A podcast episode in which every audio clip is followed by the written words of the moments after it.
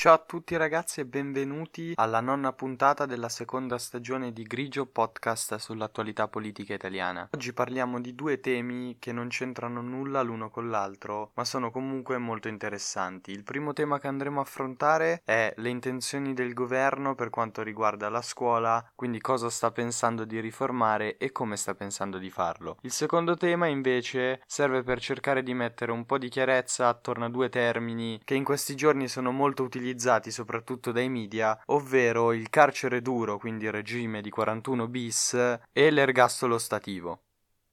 Grigio, stagione 2.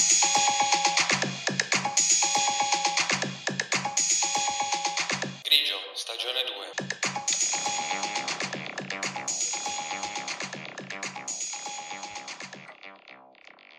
Grigio, stagione 2.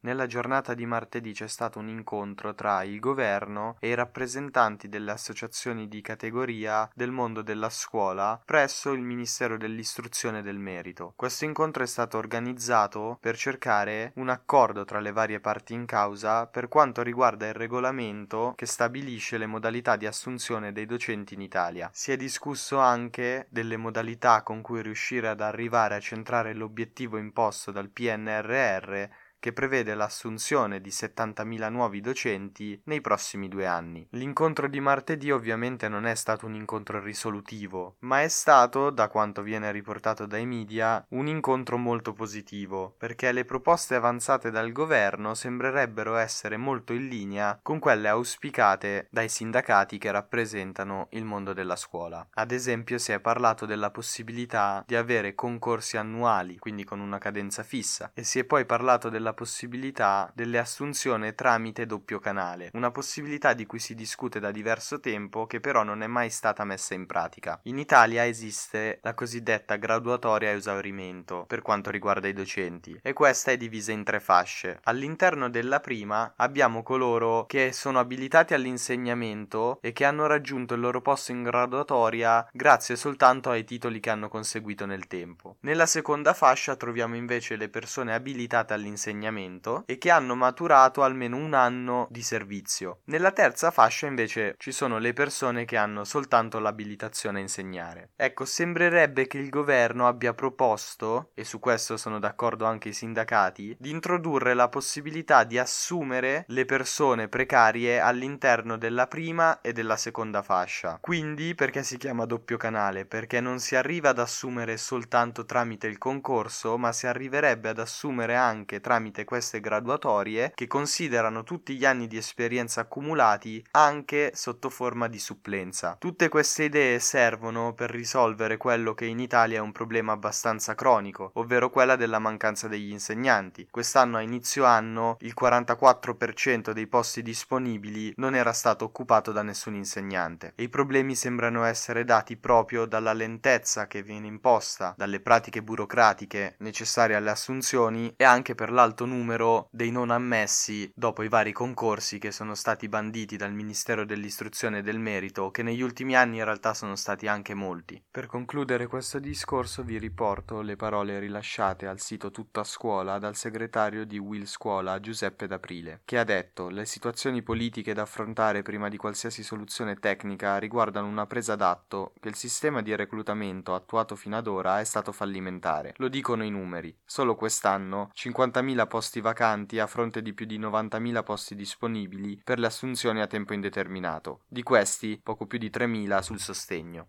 Quindi è abbastanza chiaro come anche per i sindacati ci sia la necessità di intervenire soprattutto per semplificare le pratiche di assunzione dei docenti per riuscire finalmente a risolvere questo problema che si presenta ogni anno all'inizio dell'anno scolastico. Noi comunque seguiremo questa situazione, ci terremo aggiornati e cercheremo di capire se ci sarà, come dovrebbe essere, un altro incontro nei prossimi giorni sempre tra il governo e i sindacati che rappresentano il mondo della scuola per capire verso che direzione andrà questa riforma che è diventata ormai fondamentale e di questo ne siamo tutti consapevoli. Passiamo ora al secondo argomento che, come abbiamo detto nell'introduzione, non c'entra nulla con quello che abbiamo trattato prima. Cerchiamo di fare un po' di chiarezza necessaria in questi giorni attorno a due termini che ultimamente sono molto utilizzati soprattutto dai media, ovvero il termine carcere duro, che si riferisce all'articolo 41 bis del Codice penale, e il termine ergastolo ostativo, che si riferisce invece all'articolo 4 bis dello stesso codice. Il regime di 41 bis è stato introdotto nel 1986 dalla legge Gozzini, che prendeva il nome dal senatore comunista Mario Gozzini e che era stata fatta per riformare il sistema carcerario. Teoricamente ambiva a migliorare l'aspetto rieducativo rispetto all'aspetto punitivo. E il 41 bis inizialmente era stato previsto soltanto in casi eccezionali di rivolta o di gravi situazioni di emergenza. Nel 1992, come tutti sappiamo, c'è stata la strage di Capaci,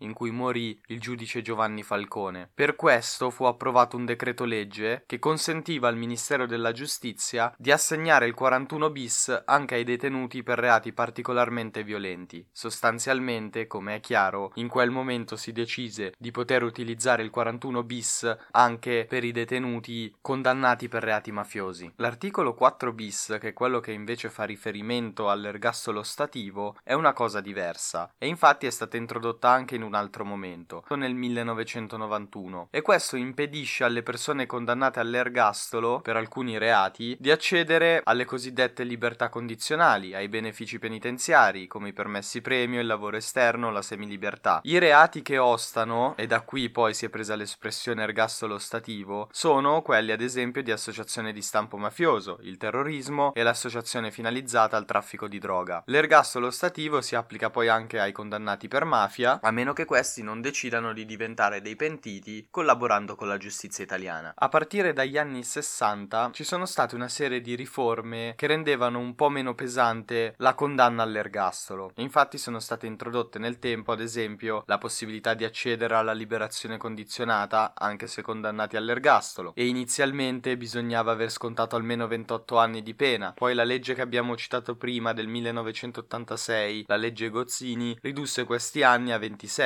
Sempre per questa legge, il condannato all'ergastolo può uscire dal carcere per il lavoro esterno e può avere permessi premio, ovviamente tenendo conto del percorso rieducativo, dopo aver espiato 10 anni di pena. Dopo 20 può usufruire anche della semilibertà, ed era stato aggiunto anche dalla legge Gozzini la possibilità per l'ergastolano, che dà prova di partecipazione alla sua opera di rieducazione, di avere la riduzione della reclusione di 45 giorni per ogni semestre di pena scontata. Ecco, tutto questo l'ergastolo ostativo lo rimuove, lo esclude. E il motivo per cui nel 2021 la Corte Costituzionale italiana si esprime e dice che l'ergastolo ostativo è contrario ai principi costituzionali è proprio questo, perché di fatto rimuove la possibilità per il condannato di migliorare la sua situazione. La componente rieducativa scompare. E se vi ricordate, in realtà noi abbiamo già parlato di questo tema, perché il primo intervento fatto dal governo Meloni fu proprio fatto sul 4 bis e servì a modificare un po' le modalità di accesso ai benefici penitenziari. Ad esempio, si poteva, uscire dalla condizione di ergastolo ostativo non soltanto con la collaborazione, ma anche riuscendo a dimostrare di aver interrotto qualsiasi legame con la criminalità organizzata e di aver mantenuto una condotta carceraria corretta. Tutto questo però non si applica invece al regime di carcere duro, e il carcere duro è stabilito dal 41 bis. Quindi l'articolo 4 bis e l'articolo 41 bis sono diversi, e ovviamente il regime in 41 bis è molto più rigido, è incentrato sull'isolamento delle persone detenute che potrebbero mettere a rischio la sicurezza pubblica dentro e fuori dal carcere. Quando si è condannati col 41 bis si è dentro carceri appositi o in sezioni speciali, si è separati dal resto del carcere, non si ha accesso agli spazi comuni, si dorme in una cella singola, si ha solo 2 ore d'aria al giorno, si è costantemente sorvegliati e la posta viene controllata in entrata e in uscita. Quindi di fatto è il regime carcerario più duro che possa esistere, almeno per quanto riguarda il codice penale italiano. Mentre, come abbiamo appena spiegato, l'articolo 4 bis e l'ergastolo ostativo sono delle condizioni diverse, e tra l'altro appunto la Corte Costituzionale ha sancito l'incostituzionalità per quanto riguarda l'ergastolo ostativo, non per quanto riguarda il carcere duro. Per concludere la discussione di questo argomento, argomento, martedì mattina il ministro della giustizia Carlo Nordio ha firmato il decreto per la detenzione in regime di 41 bis per Matteo Messina Denaro. Grigio, stagione 2.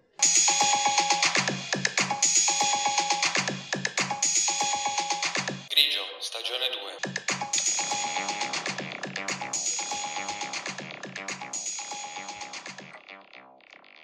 Grigio, stagione 2.